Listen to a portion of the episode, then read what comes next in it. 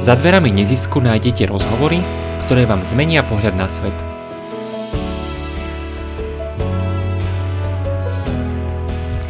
Komunitná obývačka v centre Bratislavy, rovnako galéria pre študentov Vysokej školy výtvarných umení, nejakým spôsobom miesto, kde sa stretávajú rôzne komunity. O tom je Kalab, ako ho teda poznám ja, ale viac nám o ňom porozpráva Aťka Kutlíková. Adi, vítaj.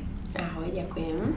Tak porozprávaj nám viac, o čom je, Kalab vlastne to je ťažko hneď takto z hurta z úvodu. Jedine, čo by som možno k tomu nejak tak doplnila, uh, teda áno, sami sa nejak tak uh, pasujeme za teda takú komunitnú verejnú obývačku, ale s tým, že snažíme sa teda prinášať alebo otvárať aj rôzne témy, o ktorých sa možno podľa nás príjmalo rozprávať. Často sú to práve témy spojené s toleranciou a s menšinami a teda čo sme tam ešte taký možno element nespomenuli, že presne aj celkom tak intenzívne sme sa počas celých rokov venovali teda aj téme menšín prostredníctvom slovenskej menšiny v zahraničí.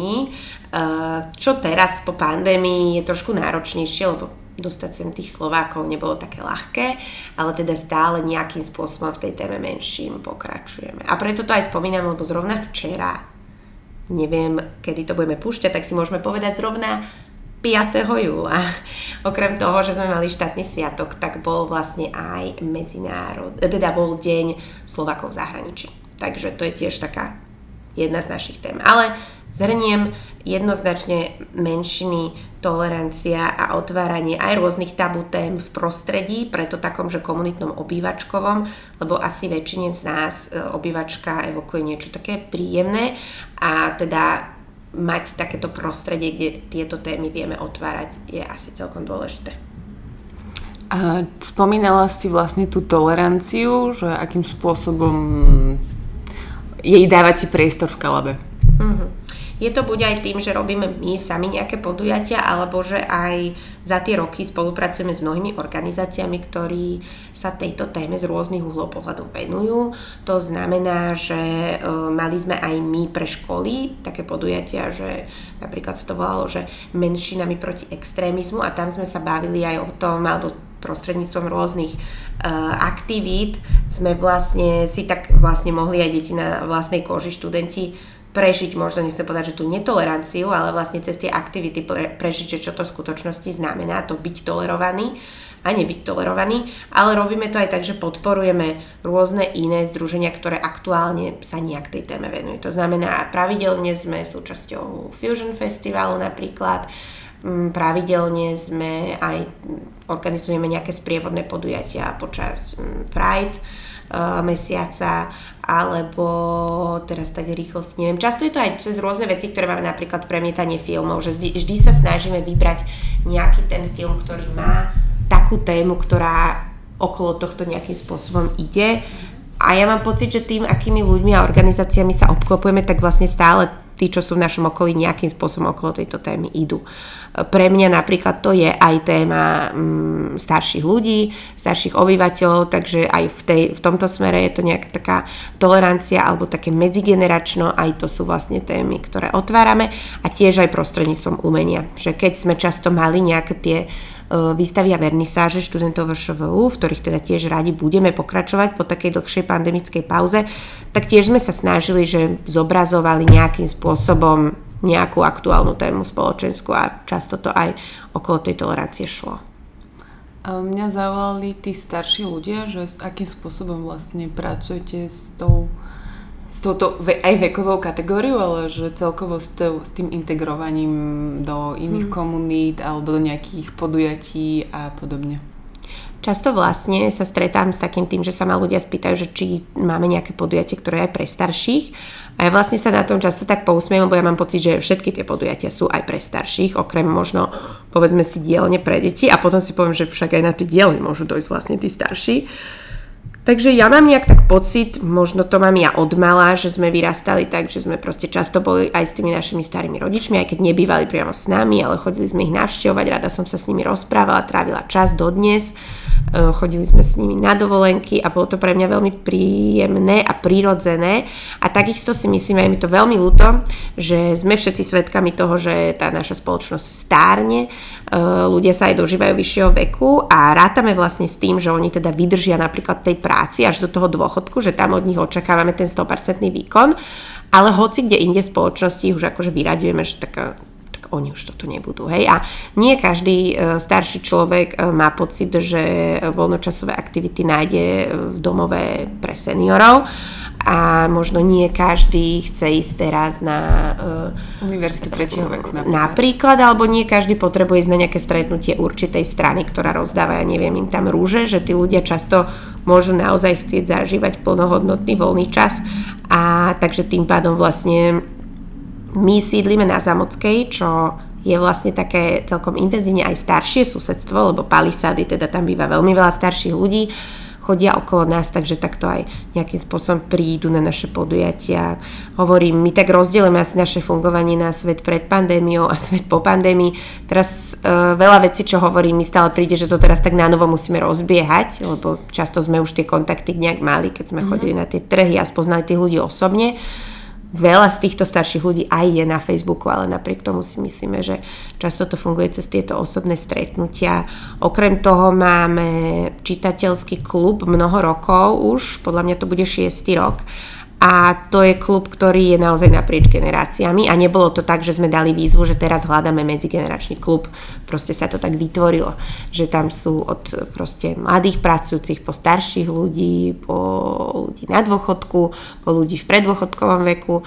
A, a myslím si, že je to tak fajn. A určite by som bola radšej, keby to bolo ešte viac, mm-hmm. len teda prístup viac sa teraz musíme aj zamerať na to, že znova sa dostať k týmto starším ľuďom a, a je to veľmi fajn, že by to tak bolo na viacerých miestach v Bratislave a ja myslím si, že je veľká šanca, lebo je tu mnoho ľudí a združení, ktoré už vnímajú to, že je to taká normálna vec, mm-hmm. že by tí starší ľudia mali byť videní.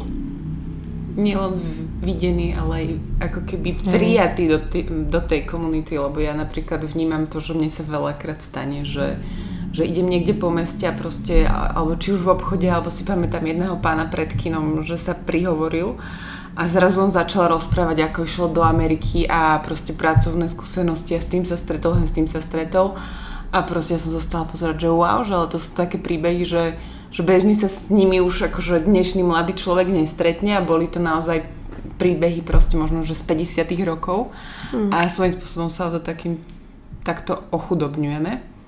Takže ja si myslím, že takéto prelínanie tých generácií je veľmi, veľmi potrebné a obohacujúce. Že aj my musíme byť tí, ktorí ako keby, nech je to vítavé prostredie, také, že tí ľudia sa tam cítia vítaní, že necítia sa, že sú na zvyš, lebo oni už tak akože aj, ja by som povedala, že už tak zo zvyku vlastne tak povedia, že a či tam nebudú zavádzať, alebo že mm-hmm. či to nebude blbé. A preto mám pocit, že aj vlastne možno to, ako ten kalab vyzerá, že je to také, taký menší e, priestor snažiaci sa byť útulný, takže možno je to práve takéto miesto, že človek sa nehambí sa prihovoriť. Nie je to obrovská miestnosť, je to také, že ľudia sa neboja opýtať, keď je nejaká diskusia, tak napriek tomu, že som zástankyňou e, rôznych nových technológií, tak v, tohto, v tomto som veľmi stará škola, že ja mám rada, keď tí ľudia sa môžu osobne tie otázky opýtať a nemusíme na to využívať rôzne aplikácie, ale že vlastne tam príde prirodzene k tej nejakej diskusii mm. medzi sebou. Spomínala si čitateľský klub, mňa to veľmi zaujalo, lebo vlastne už um, podľa mňa je to taká aspoň rarita, ja to tak vnímam, že čo bolo impulzom pre, pre jeho vznik? Uh, takže je to veľmi smiešné, lebo keď vznikol, sme boli dve, uh, ja s jednou kamarátkou, uh, ktoré sme to založili, viac menej z toho, že sme mali pocit, že čítame knihy a nevieme, že, o kom by že s kým by sme sa tak o nich porozprávali. A potom sme si hovorili, že hľadať nejaký klub a pridať sa do ňoho, že tam určite budú takí brutálni proste, čo čítajú, že ja neviem, presne si rátajú, koľko kníh ročne prečítajú, to ma vždy akože nejak tak desilo. Tak som si hovorila, musíme založiť nejaký klub, že my to budeme robiť inak. A veľmi dlho sme boli, že my dve a jedna suseda a my dve a nejaké ďalšie dve panie. A, ale sme to tak nejak ťahali E, určitý čas takto. A potom došiel taký nový vietor, lebo môj bratranec raz došiel s tým, že on by tak chcel založiť čitateľský klub a že čo, veď my v Kalbe máme, že ty to nejak proste zober si to a nejak to znovu zroď, tak on so svojou kamarátkou vlastne sa toho tak chopili. A teraz musím povedať, že mm, podľa mňa dokopy tých členov tam je aj tak nejak vyše 20, ale tak na pravidelnej báze sa stretáva tak uh, 12, 15, mm-hmm. 17 a stretávali sa úplne počas celej pandémie online teda, tiež mm-hmm. fungovali, takže ani to neprerušilo nejak to ich fungovanie. Takže pre mňa, vtedy som ja trošku vynechala, takže ja som teraz taký, že príležitostný návštevník, ale je to pre mňa napriek tomu jedno z takých miest asi najviac v mojom živote, kde je veľmi rôznorodosť ľudí nie je to len taká nejaká moja bublina. A vlastne aj tam často cez knihy sa snažíme, nie že ja snažím, lebo tam vyberá každý, akože vždy nejaký iný člen knihu, ale aj cez tie knihy predsa len snažíme sa trošku, že otvárame tam aj rôzne rôzne, možno aj tie tabu témy alebo náročnejšie takéto uh, spoločenské témy. Neviem si predstaviť, ako by sme sa možno o nich bavili s určitými ľuďmi v tom klube, možno v inom priestore, akože za iných okolností, že možno mm-hmm. majú na niečo konzervatívnejší názor ale je veľmi pekné vidieť, že ako proste cez tie knihy to nejak vie tých ľudí spojiť a vlastne my naprieč týmito rôznymi typmi a charaktermi ľudí a vekovými kategóriami sa vlastne vieme takto o tých knihách nejak pobaviť. Čo bola taká najviac diskutovaná téma, ktorá mm, všetkých obohatila? Tak akože, že najviac, že ste mali pocit, že áno, že wow, že tu sme si akože povedali tak ako najviac vecí mm-hmm. vyzdielali. Podľa mňa je to rôzne. Um, myslím si, že dosť intenzívne zarezonovala aj téma práve taká LGBT. Uh, ehm, to bolo tiež v jednej vlastne knižke uh, z takého írskeho prostredia, silne teda takého katolického. Uh, takže to, ale podľa mňa veľmi často, v podstate skoro v každej knižke celkom rezonuje takéto také možno ani nie, že výchova, ale vzťahy že ako mm-hmm. často sa práve na toto, aj nechcem povedať, že posekáme, lebo my sa tam skôr tak akože porozprávame, ale že vidieť to, že um, možno niekedy tá staršia generácia určité knižky dnes vnímala, že no tak to je akože dekadencia a vlastne potom sme sa rôzne v diskusii dostali k tomu, že ale tá dekadencia tu možno bola vždy, alebo také veľmi zvláštne vzťahy, len sa o tom možno až tak nehovorí. O to teraz mm-hmm. vôbec nehovorím na tú tému, že teda napríklad to LGBT, to skôr hovorím presne na takéto, že a ľudia tak striedajú tie vzťahy a, a podobne a, a tak. No. Alebo že niekto žije bez papiera. Hej, akože veľmi veľa sa vie o tomto, podľa mňa na toto je fajn, že prečíta si človek ňu má nejaký názor, ale potom tiež aj v tej diskusii tak vieme to poohýbať rôznymi smermi. Vôbec nehovorím, že sa stretneme v jednom mhm. názore, ale že proste keď je tam tá kniha, to je to naše také alibi, hej, že není to ten taký, že ja to tu idem pretláčať, túto ideológiu, ale predsa sa tu opierame o nejakú knižku a hovoríme o nej, tak podľa mňa je to také, že ľudia si to neberú tak osobne, že každý si povie nejaký názor na to. Keby si mala pozvať ľudí, aby prišli do toho vášho čitateľského klubu, tak aké by boli také tie highlighty, že prečo prísť? No v prvom rade by mi to naši členovia teraz zatrhli, lebo povedali, že máme takú intenzívnu kapacitu aktuálne. Počas pandémie sme mali aj normálne, že akože zatrhnuté príjmanie nových ľudí, lebo ťažko sa zoznámime osobne tak online. Je to knižný klub je veľmi taká akože komunitná záležitosť. Teraz vraj už trošku môžeme. Tak keby, tak by som možno len povedala, že mm, nezáleží na tom, koľko kníh má človek prečítaných. E, nič nie je zlý názor a, a nemusíme nejak tak možno odsudzovať sa na základe kníh, ktoré čítame. A, a to je možno, že ak človek sa nejak takto cíti, že možno nevedela nabrať odvahu, takže v tom klube sú ľudia, ktorí naozaj sú na tom rôzne a ak má takú chuť, že o niečom sa porozprávať, tak myslím, že knižný klub je také veľmi fajn miesto. A dokonca ja by som aj dodala, to by ma podľa mňa naši zvyšní členovia e, zrušili, že možno ani nie vždy musíte prečítať tú knihu. Lebo ja niekedy len tak dojdem, lebo sú strašne zlatí a chcem ich vidieť, takže tú knihu som takže videla a takže ja sa im aj tak priznám, že ja som vás došla len tak pozrieť, lebo vás chcem vidieť a, a vlastne sa dopočujem potom o tej knihe a poviem si, to si musím prečítať. Takže, ale toto oficiálne asi nezdielam, hej, takže tento posledný bod vynechávam, ale proste je to naozaj také, že komunita fajn ľudí, ktorá sa stretne okolo kníh. Mm-hmm. Spomínala si potom Slovakov žijúcich v zahraničí a rovnako tie akože rôzne menšiny, ktoré v Kalabe propagujete. Um, vedela by si tak o tom viac povedať, že čo vlastne pod, pod Kalabom máte v rámci tejto oblasti? Akože tá naša prvotná myšlienka kedysi, teda boli sme štyria zakladatelia, vlastne to je ja, môj priateľ, moja sestra a jej manžel a vlastne každý sme mali nejakú inú ako keby čas na starosti. My dve sme vlastne mali skúsenosti so vzdelávaním dospelých, môj priateľ vlastne bol študent, teraz už absolvent e, Vysokej školy výtvarných umení a Vladi ten sa zasa intenzívne venoval téme menšín, on vlastne aj pôsobil ako učiteľ slovenčiny v Rumunsku, v slovenskej menšine. A, takže vlastne preto, no on keď tam vlastne bol týmto učiteľom, tak zistil, že paradoxne my na Slovensku veľmi málo vieme o tom, že my máme niekde, okrem možno Ameriky a Česka, takú veľkú skupinu Slovákov, že tí Slováci nikdy sa nerozhodli, že zo dňa na deň, že vieš čo, idem žiť do Srbska alebo do Rumunska, bolo to ešte v rámci Rakúsko-Uhorska, keď za vlastne Márie Terézie sa pozývali ľudia na dolnú zem, aby ju osídlovali v rámci toho Rakúsko-Uhorska, takže ľudia odišli v rámci svojej krajiny, časom sa mm, plivom proste spoločenských e, spoločenskej situácie zmenili hranice a vlastne tí ľudia sa reálne ako stali zrazu obyvateľmi iného štátu a to bol taký pekný príklad toho, že nemusíte ani opustiť tie pety z domu, nemusíte vlastne ani nič spraviť preto a stanete sa menšinou a to je tak v mnohých iných prípadoch. No a tým, že on si tak uvedomil, že veľmi málo ľudí späť na Slovensku vie toto, vie vôbec náš dejný príbeh, že koľko tých Slovakov takýmto spôsobom tam zostalo, sú stále veľmi hrdými Slovakmi a hovoria po slovensky, často ani nevedia ten uh, jazyk tej väčšiny, tak nám vlastne prišlo, že možno dôvod, prečo aj dnes sú ľudia voči menšinám všeho chute netolerantní, je možno aj preto, že vlastne ako si aj hovoríme, že tie menšiny nepoznáme, ale že aj ten náš menšinový príbeh nepoznáme. Že není to len to, že máme tu Maďarov na Slovensku, ale máme tu, nedaj Bože, niekoho na Slovensku, ale že rovnako, rovnako tak aj my niekde sme a dokáže to fungovať, lebo napríklad tam v tom Srbsku je to, že tam je bežné, že sú mesta, kde je 7 jazykov oficiálnych, hej, a, a nikto to proste nerieši.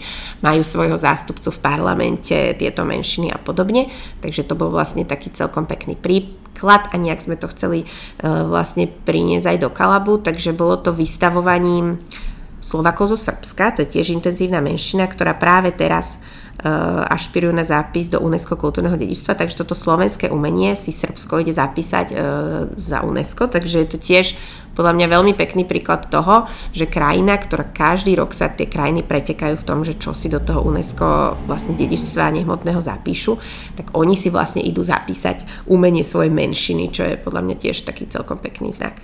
Takže toto bolo prvotne, ako sme to priniesli a potom hovorím, že sme sa to snažili, že to bol ako keby len taký štarter, že uvedomiť si ten náš dejinný menšinový príbeh a potom dokázať lepšie a citlivejšie chápať teda aj tie iné rôzne dnešné menšiny, ktoré možno vznikli úplne iným spôsobom. Vlastne teraz, e, aké máte spolupráce, čo sa týka tých iných menšín, menšín v rámci Kalabu? Teraz napríklad inak paradoxne po dosť dlhom čase sa ideme povenovať aj tým Slovakom v zahraničí. Budeme mať napríklad v septembri v spolupráci so Slovenskou akadémiou vied budeme mať vlastne takú prednášku tiež o tejto téme a možno to bude nejakým spôsobom aj pokračovať do budúcna. Uh, takisto teraz sa budeme zasa venovať trošku aj tým starším ľuďom napríklad. Uh, mali sme, ja nie úplne rada vlastne to spomínam, že to je téma menšinová, pretože ženy sú v podstate väčšina v spoločnosti, ale často spoločensky to možno môže vyznieť ako menšina. Uh, takže aj, aj takéto, že vlastne téma žien v spoločnosti, aj v umení a potom v podstate aj také rôzne aj náboženské menšiny sme vlastne nejakým spôsobom mali a zasa v nejakých, uh, v nejakých uh, témach budeme mať. A teda uh, Teraz veľmi aktuálne ako Kalab, e, možno aj, nech sa povedať, že na úkor iných našich tém, ktoré sme plánovali rozvíjať, sa veľmi intenzívne venujeme vlastne aj ukrajinskej menšine dnes v našej spoločnosti, ktorá vždy bola vlastne takouto najľudnatejšou menšinou na Slovensku, teda najväčšou, ale tým, že teraz je to veľmi aktuálne, tak aj vlastne časť e, našich aktivít, dosť veľké množstvo počas leta, aj potom v septembri sa bude venovať práve aj, aj tejto menšine. Podujatia aj pre nich, ale zároveň chceme robiť aj podujatia, ktoré budú tak nejak citlihovať aj tú našu väčšinovú spoločnosť, ako vedieť vlastne možno aj pomáhať a reagovať v tejto situácii dlhodobo, čo považujeme za dôležité. Tým, že ja som teda predtým pôsobila aj v Maríne, ktorá sa venuje pomoci pri integrácii cudzincov, ale aj v podstate takej spolupráci domácich a ľudí, ktorí sem prišli nájsť si svoj vlastne nový domov tak budeme robiť vlastne aj také vzdelávacie podujatia pre Slovákov z rôznych skupín, či už to bude len tak verejnosť, alebo média, alebo učitelia, vlastne o tom, ako možno komunikovať s ľuďmi s touto uh, vojnovou skúsenosťou, alebo ako aj komunikovať o nich a a tak, ako mať nejaké hranice pomoci nastavené v tejto téme a podobne. Takže to teraz nejak tak chystáme. Takže je to možno úplne, by sme si povedali, odklon od toho, čo prvotne možno Kalab robila, ale stále mám pocit, že nejak sme v tej téme tolerancia menšín. Ja si myslím tiež, že je, je to stále tam. Ešte možno, čo ma uh, tak napadlo, že čo sme v úvode nespomenuli, je vlastne názov Kalab, že vlastne mm-hmm. z čoho to vzniklo, prečo ste si to vybrali aké to je spojitko vlastne s tým všetkým, čo, čo Kalab ukrýva. Mm. Tak ako som spomínala, my sme teda boli štyria, ktorí sme to založili, každý za niečo iné a niekedy to bolo naozaj, že challenge sa dohodnúť o veciach, ešte špeciálne, keď to je takto rodinne, ale vždy sme mali pocit, že keď je to konflikt v takýchto veciach, že spojený s kalabom a s niečím, že chceme pomáhať, tak to je taký príjemný konflikt, hej, že mohli sme sa hádať aj o väčších blbostiach. No ale najhoršie, čo bolo, bolo akože vybrať asi názov, že sa zhodnúť, to sme fakt akože vôbec nevedeli čo a nejak proste sme vymýšľali ten názov a niekto si tam tak len tak úplne náhodne zanúotil takú tú pesničku a ja taká dzivečka, cingilingy bom. Mm. A tam je tá časť aj za kalab zakladám a my sme si hovorili, že, mm, že kalab to vlastne neznie zle a v podstate, že kalab sa povie aj, vlastne to využívajú akože často aj e, títo Slováci napríklad zahraničí, že to je taký ten starší názov, takže oni ho ešte stále používajú, lebo ten jazyk tých menšín je tam taký trošku staroslovenský. No a sme si hovorili, že to by bolo dobré, ale že ono sa to píše s P na konci, ale že dáme tam B, že sme taký lab rôznych tém a myšlienok a veci. Takže sme sa takto na tom nejak štyria uzhodli. Dnes teda uh, sme zostali dva, ja a môj priateľ, lebo vlastne moja sestra s jej manželom tragicky pred dvoma rokmi zomreli. Ale my sa nejak tak stále snažíme, akože je to náročné, aj po pandémii sme podľa mňa Máme za sebou asi najťažší rok, dva, uh, teda vplyvom pandémie aj tejto nejakej rodinnej situácie, ale vlastne nejak sa stále v týchto uh, snažíme pokračovať tej myšlienke, ktorú sme teda urobili spoločne. A, a možno si aj teraz hovoríme, že to, ako sme sa snažili možno roky nejakým spôsobom si na, tak spoločne pomáhať aj rôzne združenia, tu aj ľudia a vlastne aj mi pomôcť často prezentovať tému možno aj iných združení a ľudí, tak teraz je práve ten čas, keď máme pocit, že možno pomoc potrebujeme my aj v týchto veciach. Že sme dva, ja máme nejaké dobrovoľničky, ale presne teraz je ten čas, že okrem toho, čo my robíme, tak sú u nás vítané absolútne akékoľvek rôzne iné podujatia a aj nápady, pretože no, aby sme to vlastne dokázali nejak robiť ďalej, tak vlastne potrebujeme teraz aj my nejakú takú pomocnú ruku. Takže to je naša vlastne aktuálna situácia, ale napriek tomu sme stále veľmi intenzívne zamestnaní kalabom a všetkými plánmi, ktoré máme, takže ľudia sa nemusia báť. Júl je už celkom intenzívny a teda aj na august toho chystáme celkom dosť. Pekne. Čo sa týka vlastne takých tých, um, že napríklad uh, alebo aké sú možnosti Kalabu okrem, okrem tých podujatí, ktoré organizujete, alebo nejakých vzdelávačiek, alebo prípadne keď nejaká, nejaká iná neziskovka sa chce u vás uh, nechcem povedať, že udomácniť, ale že, že vlastne ten priestor si nejakým spôsobom požičať, že, aké, že čo vlastne ešte máte uh, my nemáme nejaké také, že úplne že ústálne podmienky, lebo vždy máme pocit, že sa tak vieme dohodnúť vždy konkrétne s tým človekom, vlastne čo sú nejaké také jeho potreby, ale teda áno, buď vieme robiť veci, že my v spolupráci s niekým niečo organizujeme, že niekto príde s pekným nápadom a my to vlastne vieme v našom priestore spraviť aj pre verejnosť. Niekedy sú to veci, že ľudia naozaj chcú mať iba také uzavreté veci pre seba a niekedy sú to zasa externé podujatia, ktorých my chceme byť súčasťou, lebo ich považujeme za dôležité. To je napríklad ten Fusion Festival, alebo mm. takto už tretí rok robíme Urban Market. Takže je to veľmi rôzne. Akože spomenula som veci, ktoré robíme, ale jasné, že už od nás bolo od, teda už u nás bolo od uh, od týchto výstav cez krsty kníh, otvorenie nejakých projektov až po ukrajinskú svadbu, ktorú sme vlastne u nás tiež realizovali uh, teraz niekoľko mesiacov dozadu.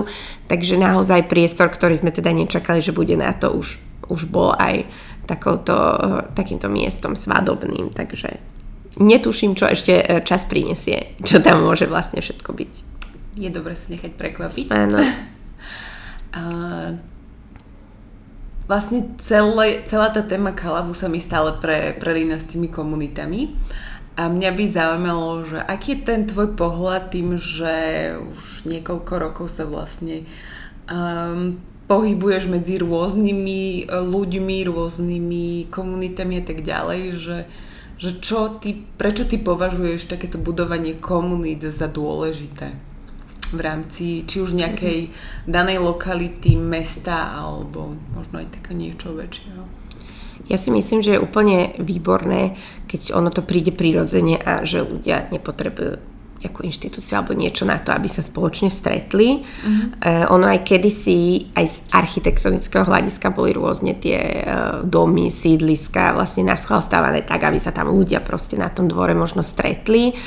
Uh, teraz sa s tými susedmi možno stretneme tak, že ľudia proste za, zaparkujú v podzemnej garáži, vyvezú sa výťahom priamo na svoje poschodie uh, k bytu a veľmi ani susedov, okrem možno domovej schôdze, ktorá už prvotne je také miesto, že trošku je človek naprúdený, už tam ide, hej, že keby mm-hmm. niečo bolo, že nejdem sa tam stretnúť, že teším sa na svojich susedov, tak možno takto sa to odzrkadluje aj v iných sférach našej spoločnosti, že nemáme až toľko príležitostí sa stretnúť s rôznymi ľuďmi, e, Zároveň je to podľa mňa na slobode každého, že možno niekto nemá úplne tú potrebu, že teraz sa nejak, že s ľuďmi stretávať, ale je to aj také, že mm, mne často ľudia, ktorí sú pôvodom možno z dedinského prostredia mi povedia, že áno, že v meste je to také, akože taká väčšia anonimita. Ja mám napríklad pocit, že ani na dedinách sa tí ľudia nejak, okrem toho, že poznáme klebety medzi sebou, mm-hmm. tak nemám pocit, že akože nejak v dnešnej dobe sa veľmi intenzívne poznajú.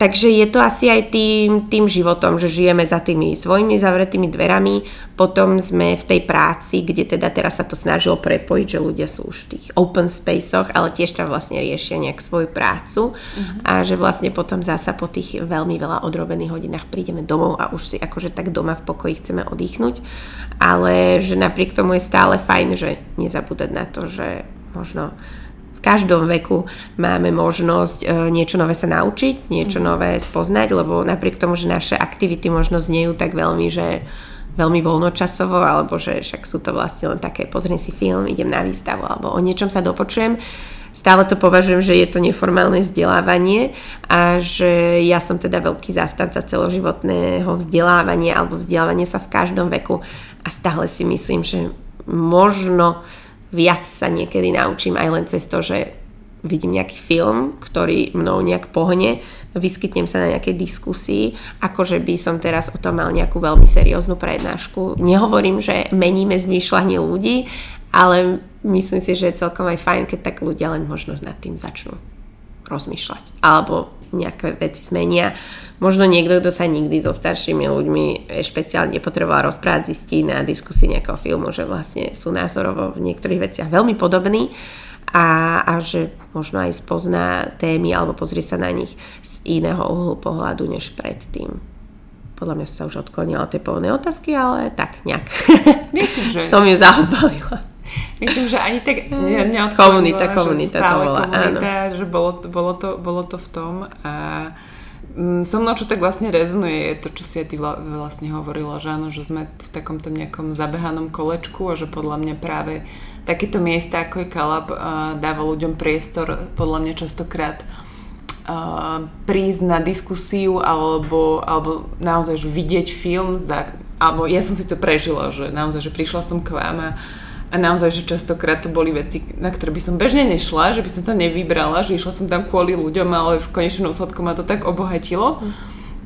že, mi to, že, mi to dalo, že mi to dalo veľmi veľa ešte akože tú e, šláčku a s čerešničkou na torte, ako sa hovorí. A ja si napríklad myslím, že Kala by nebol bez tých všetkých takýchto ľudí, ako si napríklad aj ty, ktorí do ňoho chodia, chodili alebo budú chodiť, lebo často nám tie nápady alebo zasa iné myšlienky donesle proste niekto, kto príde.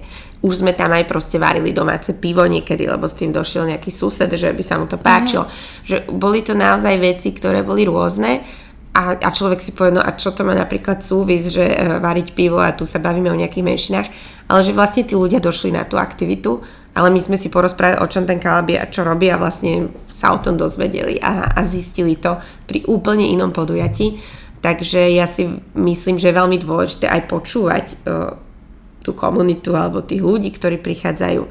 Takisto my tam musíme vyfungovať s nejakou komunitou našich susedov, ktorí si na začiatku mysleli, že budeme nejaký nočný klub, takže sa hrozne báli a teraz sú proste veľmi zlatí a tešia sa a kupujú tam kvety, ktoré tam môžeme akože vonku sadiť. Uh, takže je to o takom tom spolunažívaní. A ja si myslím, že tá komunita je vlastne naša nejaká každodennosť. Uh, to nejaké spolunažívanie a v určitom momente, možno keď budeme starší, budeme nejakú pomoc niekoho potrebovať, len keď žijeme v takom anonimnom prostredí, že sa vlastne medzi sebou až tak pri veľa príležitostiach nebavíme, takže či vlastne v tom momente, keď tú pomoc budeme potrebovať, či si ju vlastne budeme vedieť vypýtať a či nám to nebude blbé a či nám nebude blbé zase na opačnej strane niekomu tú pomoc ponúknuť. Súhlasím, vám pekne si to povedala. Mm, Mňa ešte čo nápada, že vlastne tie komunity, že sú tak že sú o tom ľudskom elemente. Že napríklad aj čítala, čítam druhú horu, čo je vlastne kniha a tam bolo spomínané, že mm, tým, že všetci sa pohybujeme v práci a v nejakom inštitucionalizovom inštitucionalizovanom svete, ktorý má nejaké tabulky, nejaké pravidla, stále musí niečo merať, že ako keby ten ľudský element nie, že by tam nebol, ale podľa mňa potrebujeme aj určitý taký ten spontánny spontánny ľudský element mm. v tom živote a ja si myslím, že takéto, takéto miesta alebo proste podujatia iba v rámci nejakých akože tých blízkych komunít nám ho dávajú a v takom inom móde, že je tam taká tá srdečnosť, ľudskosť. Mm. Je tam tá dôvera, možno aj takéto svojím spôsobom bezpečné prostredie. To bezpečné prostredie je určite dôležité, že človek tam nemôže možno doniesť rôzne mnohé uh, tie témy týkajúce sa práve aj tej tolerancie, lebo tá tolerancia si nesie zo sebou aj na druhej strane zjavne nejakú tú netoleranciu a že tí ľudia si tam musia cítiť tak, že je to priestor, kde sa nemusia báť a je bezpečný a nikto ich za ich teraz to, čo povedia, nebude uh, nejakým spôsobom prenasledovať. Ja si ale stále myslím, že máme medzi sebou veľmi veľa ľudí, ktorí sú takými nositeľmi tejto, alebo um, takým pekným príkladom tej ľudskosti, asi poviem, každý, nás, každý z nás v tom v nejakej oblasti má, lebo to aj vidíme, že keď je niekto možno nepríjemný, tak zrazu pri nejakej téme proste precitne, je to taká nejaká jeho téma. A podľa mňa od tohto uh, sa tak nejak treba odpichnúť, že každý na niečo možno slabosť má, na niečo uh, vníma tak akože citlivo a tam vie prejaviť tú stránku, takže ja si myslím, že je to všade a nemusí byť každý človek teraz komunitný guru a proste ambasádor toho, že budem tu robiť uh, stretnutia pri limonáde pre susedov, že to z toho nemusí byť, ale presne aj len to, že keď teda nejakého toho suseda niekde stretneme, tak sa nemusíme prioritne, že bať nejakého kontaktu, ale že je to možno len také, také prírodzené v nás. Ale ja si myslím, že je skvelé tá sloboda, ktorú spoločensky máme, že si môžeme stále vybrať, že či na nejakú takú vec chceme alebo nechceme ísť, ale teda ja mám pocit, že je možno fajn že sú tie priestory a my, my nie sme sami. Je viac priestorov po meste, ktorí robia zaujímavé témy a aj otvárajú dôležité témy a prepájajú ľudí a sú tu, že človek tú príležitosť má. Není to tak, že teda keď už mám tu chuť a možno som sám alebo možno som s niekým, ale je mi blbe niekde prísť, takže myslím si, že už sú miesta, kde človek môže tak slobodne prísť a nebude sa na neho pozerať, že tento tu nikdy nebol. Mm, súhlasím. Svojím spôsobom aj neziskový sektor ako taký komunita, veľká komunita ľudí teda hlavne, hlavne v rámci Bratislavy, čo ja poznám. Mňa by zaujímalo, že aká bola tvoja cesta do neziskového sveta, sektora? Úplne teraz musím tak porozmýšľať, lebo to je podľa mňa že dosť veľa rokov. Uh, vlastne teda uh, moja segra so švagrom, kedy si ešte založil vlastne občianske združenie a pracovali sme s deťmi z sociálne znevýhodneného prostredia. Sme organizovali taký tábor v lete a rôzne aktivity počas roka, takže to bolo podľa mňa moje také, že prvé dobrovoľničenie. Cez to som sa spoznala s rôznymi inými projektami, ktoré sa venovali nejakým podobným témam alebo pôsobili v tejto oblasti. Potom mňa hneď teraz napadá Marina, kde som pracovala, ale to bolo akože o dosť neskôr, medzi tým bolo mnoho iných združení. Ja mám pocit, že človek raz príde do toho neziskového sektora a vlastne sa tam už nejak všetci medzi sebou poznáme, potom aj cez Leaf to boli určite nejaké kontakty a ja mám stále pocit, že ten neziskový svet aj tu bratislavský svet je veľmi malý, takže sa všetci medzi sebou poznáme. Uh, ja si pamätám napríklad, že keď sme začínali s Kalabom, tak to bolo také, že niektorí boli, že no, že tu je tiež nejaké centrum, neviem, kde v Bratislava, teraz aj vy ste, že tu máte takú konkurenciu a ja som si stále hovorila, že to je super, nielen takých miestníka viac, mm-hmm. že najprv to ako by bolo, že čo keď si s niekým budeme konkurencia, ale tým, že veľmi často sme aj hostovali rôzne združenia a neziskovky tu, lebo keď vieme, že niekto tú prácu v určitej oblasti robí dobre, tak na čo by sme ju my museli duplikovať, že je super dať im priestor, nech to mm-hmm. urobia.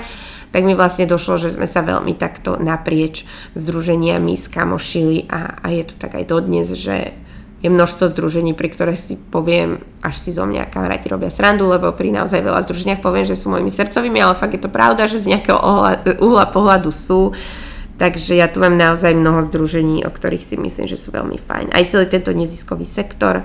Um, často tam ľudia, je mi veľmi ľúto, keď spoločen, tak spoločensky sa očierňuje vlastne táto téma, možno aj vplyvom niektorých ľudí e, v aktuálnej vláde. Je to tak, že je to veľmi smutné, keď združenia, ktoré reálne suplujú v rôznych témach štát, vlastne ešte musia, musia čeliť tomu, že že akože majú nejaké, neviem aké úžasné obrovské granty, skade tade. Ono často tie granty obrovské aj majú, ale na obrovské množstvo aktivít, ktoré veľmi často sa nevzťahujú na platy týchto ľudí a na proste zariadenie tých združení a podobne. A to je také smutné si uvedomiť, že vlastne človek, ktorý v dnešnej dobe my toto máme popri svojej práci vo voľnom čase. Ale vlastne niekto, keď robí e, v občianskom združení, tak vlastne je to, že ten možno jeho doma plus jedna ho musí finančne ťahať a keď nemá plus jedna, tak je to vlastne také, že je to také, uh, také pro bono alebo taká almužna. Uh, takže to je veľká škoda, keď vlastne tí ľudia, ktorí by mali byť na nejakom piedestáli, tak vlastne ešte čelia uh, niečomu takémuto. A často sú to práve bratislavské združenia, lebo akože sme v meste. Takže pre mňa neziskový sektor bol veľký plus do života a, a stále si myslím, že by bolo super, keby si každý človek prešiel nejakou skúsenosťou aj v neziskovom sektore. Nech už potom skončí akejkoľvek proste e, štátnej sfére alebo firemnej, ale že je to veľmi dobrá skúsenosť. Ja, mne osobne, čo to možno dalo, že zmála upliesť veľa, uh, že také to, že my máme niekedy pocit, že možno môžeme mať malý budget na kalab, ale si povieme, že toto, toto, toto chceme urobiť a proste nejak to zbúchame, že sa nám to zrazu zdá, že tým, že sa človek naučil v tých neziskovkách, že možno z mála urobiť veľa, tak to nejak to robíme. A čo ti vlastne celkovo tak dáva to pôsobenie v tom neziskovom sektore, čo sa týka z hľadiska nejakých možno viac pracovných skúseností? Že keď si to, mm, keď sa nad tým tak, alebo ke, keby si rozmýšľala nad tým, že mala by si odísť do, napríklad do biznis sektora, mm-hmm. že, že čo je to, čo ťa proste drží najviac pri tom, pri tom nezisku, že toto je to, čo, čo ma odtiaľ vyživuje. No tak ja to mám iné ako ľudia, ktorí sa venujú iba teda tomu čisto. Uh, keď som bola vlastne v Marine, som pôsobila v nízkom sektore a popri tom sme mali kalab. Teraz to je, že vlastne som mm, v štátnej správe skôr teda pôsobím v parlamente ako asistentka, ale mm, mne sa to teraz akože páči ako kombo, aj keď viem, že časovo to nestíham často a má to taký dopad na mňa, že neviem sa tomu venovať plnohodnotne. Uh, ale mne to príde veľmi fajn kombinácia, že aj keby bol človek v tom biznis sektore a popri tom proste nejak sa angažuje v neziskovke, tak je to veľmi fajn. A prečo si vybrať, že priorite neziskovku?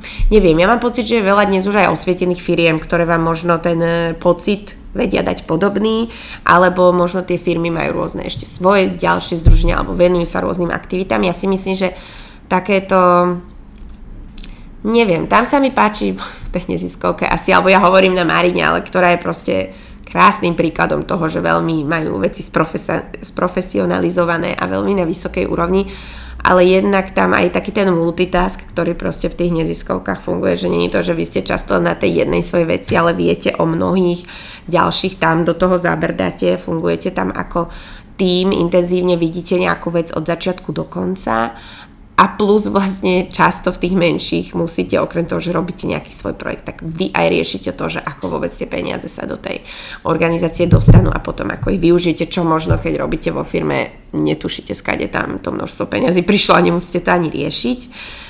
Ale teda tak, ja si myslím, že nejakým spôsobom, nech človek kdekoľvek, ale mm, nájsť si takéto také niečo možno aj len jednorázovo, že to nemusí byť, môže stačiť, že to je nejaké dobrovoľníctvo pre nejaké združenie, tak mám pocit, že je to dosť obohacujúce a myslím, že tých združení je teraz tak veľmi veľa, že si to človek vie nájsť absolútne v každej svojej oblasti. Aj niekto, kto si povie, že to určite neexistuje. Tak niečo také myslím si, že existuje. Ty si vlastne spomínala, že si dobrovoľníčila, že čo tebe dalo dobrovoľníctvo ako také, keď si to porovnáš takouto klasickou prácou v nezisku, že, že keby si to vedela mhm. nejakým spôsobom rozlíšiť, že čo ti to dalo to dobrovoľníctvo? Podľa mňa dobrovoľníctvo by som už brala ako absolútne povinnú jízdu každého občana a občianky. Uh, je to výborná skúsenosť. Samozrejme zase záleží na tom aj na takom tom svojom možno na tých svojich dobrovoľníckých skúsenostiach si uvedomujem aj, kde sa to dobrovoľníctvo vlastne už tak vyvinulo a sprofesionalizovalo. Toto slovo mi robí dosť problém. E, napríklad ako tu máme aj Bratislave Bratislavské dobrovoľnícke centrum, e, že robia aj rôzne už školenia pre tie organizácie, že ako s tými dobrovoľníkmi pracovať a presne to, čo možno v minulosti bolo, že keď ste šli dobrovoľničiť do nejakého združenia, tak to bolo, že ste kopírovali papiere možno vtedy, alebo robili také nepodstatnosti a že teraz vlastne môžete byť ako keby plnohodnotný e, člen a mať plnohodnotne nejaké svoje úlohy, e, povinnosti a práva, e, tak to je veľmi fajn. A ja mám pocit, že je to aj výborný príklad, keď niekto má chuť objaviť nejak viac nejaké združenie alebo aj možno nejakú firmu alebo nejakú inštitúciu, že vlastne tam začať od tej pozície toho dobrovoľníka alebo zistiť, ako to e, funguje z toho uhla pohľadu a potom vlastne ísť nejak ďalej. Pre mňa dobrovoľníctvo je naozaj, že výborná vec. Vlastne my sme v Kalve dobrovoľníci v dnešnej dobe, takže, e, takže bolo to tak väčšinu času e, Takže pre mňa je to, neviem, nejak taká samozrejmosť, že myslím, že to dá veľa, ale je veľmi dôležité aj vedieť, že takisto ako ten dobrovoľník veľa príjima, tak aj on vie veľa dať tej organizácii a že na to nezabúdať. To možno máme trošku také slovenské v sebe, že keď niekde dojdeme a je nám tam niekto ako keby ten nadriadený, takže proste sa bojíme povedať alebo hambíme dať nejaký feedback, ale podľa mňa dobrovoľník vie byť pre mnoho združení veľkým obohatením, lebo trošku mám pocit, že možno v tých neziskovkách je to tak, že niekedy sa vieme zacikliť v takom tom, že jak my fungujeme, lebo predsa v niektorých veciach tam ľudia nemajú až také skúsenosti, ako sú v mnohom firemnom prostredí. A možno taký ten nový vietor, ktorý nám tam príde prostredníctvom dobrovoľníkov, nám vie veľmi pomôcť aj s tým, ako možno úplne inak a možno aj lepšie bude to združenie a organizácia fungovať v budúcnosti. Takže nech žijú dobrovoľníci a ľudia, ktorí ich e, berú kade tade, teda, že sú teda ich tí mentis, alebo čo to je, koordinátori. Súhlasím, že netreba sa bať, um, lebo dobrovoľníctvo vie dať veľa obidvom stranám a ja si myslím, že, že vie to rozvíjať človeka vo všetkých smeroch a hlavne kvôli tomu, že podľa mňa takéto vytrhnutie z tej, z tej bežnej rutiny, že idem do práce alebo idem do školy a je, vie to veľmi človeku veľa dať. Aha. Ja som akože aj veľký zastanca toho, ako aj teraz fungujú mnohé združenia, ako je práve aj DOFE, že podporujú napríklad to dobrovoľníctvo už u mladých, veľmi mladých ľudí, lebo vo svete na to asi došli už teda oveľa skôr, že tam je to proste aj veľmi dôležité aj v tom životopise, že tam človek nejaké tie dobrovoľnícke skúsenosti má. Nehovorím, že to ľudia majú robiť pre ten životopis, ale ja si myslím, že vďaka týmto skúsenostiam aj deti a študenti, ktorých by to možno nikdy nenapadlo ísť niekde dobrovoľničiť, tak vlastne k tomu pričuchnú a kľudne to aj môže byť tak, že ten ich prvotný zámer je, že no dobre, akože urobím si toto, budem tu mať tu jednu skúsenosť, ale možno majú to šťastie, že sa dostanú niekde, veľmi sa proste mečnú, veľmi im to sadne a zrazu to dobrovoľníctvo im prischne alebo prirastie k srdcu, ani to nečakali a, a raz oni možno takto isto vo svojej práci alebo niekde budú mať dobrovoľníkov. Ja môžem kľudne zazdieľať vlastne te, čo sme mali teraz naposledy ceremoniu z DOFE, tak tam práve mladí ľudia naozaj najviac hovorili, že čo im DOFE najviac dalo, bolo práve to skúsenosť toho dobrovoľníctva, pretože či už to bola práca s autistickými deťmi, práca s, s mladými zo sociálne znevýhodnených rodín, um, alebo nejaké ďalšie iné enviro projekty, že naozaj, že to bola vec, ktorá im najviac dala, pretože za bežných okolností by sa do toho vôbec nepustili. Súhlasím. Takže, takže toľko. Mám poslednú otázku na teba. Áno. Takú má trošku záľudnejšiu. Áno.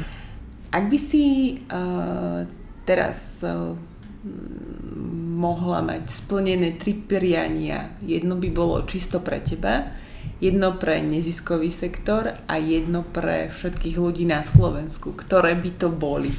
Jejda. Toto to má rýchlo toto, ale mala by som teda, nemala by som tu dlho otáľať. Takže pre seba vedieť si lepšie zorganizovať čas. To potrebujem. Aj by som ho mohla mať viac. Uh, potom bolo pre neziskový sektor. Pre neziskový sektor, hej pre neziskový sektor na Slovensku, aby um, mali viac príležitosti, alebo možno boli aj viac otvorení, alebo mali to šťastie, uh, že k ním dojde niekto, kto im môže pomôcť aj s takým s tým, čo som tu spomínala, tú profesionalizáciu. Mnohé z nich teda výborne fičia, ale niektoré by potrebovali tento input a prirodzene na to nemajú kapacitu alebo takéto, že nech im možno pomôžu s takýmito organizačne a finančnosťami a podobne. A čo môže byť aj z biznis sektoru často ľudia. A pre spoločnosť Slovensku to bolo posledné? No, viac menej. Tak to by u mňa asi bolo, že byť na seba taký nejaký vnímavejší a citlivejší. Všeobecne. Lebo to v sebe zahrňa aj všetku tú nejakú toleranciu, aj, aj všetko to, že vlastne nám tu asi bude fajn, keď sa dokážeme vo veľa veciach žiť aj do kože tých iných, tak potom podľa mňa by sa vyriešilo mnoho vecí, ktoré dnes možno nejak absentujú. Ďakujem vám pekne za pekné slova a za, zároveň dúfam, že sa toto naplní. Ďakujem, že si prijala pozvanie do podcastu Za dverami nezisku a prajem ti všetko dobré. Ďakujem, Luci. A teda, no dúfam, nech sa naplní a prianie. Ďaká. Ahojte. Za dverami nezisku vás sprevádzala Lucia Johannesová.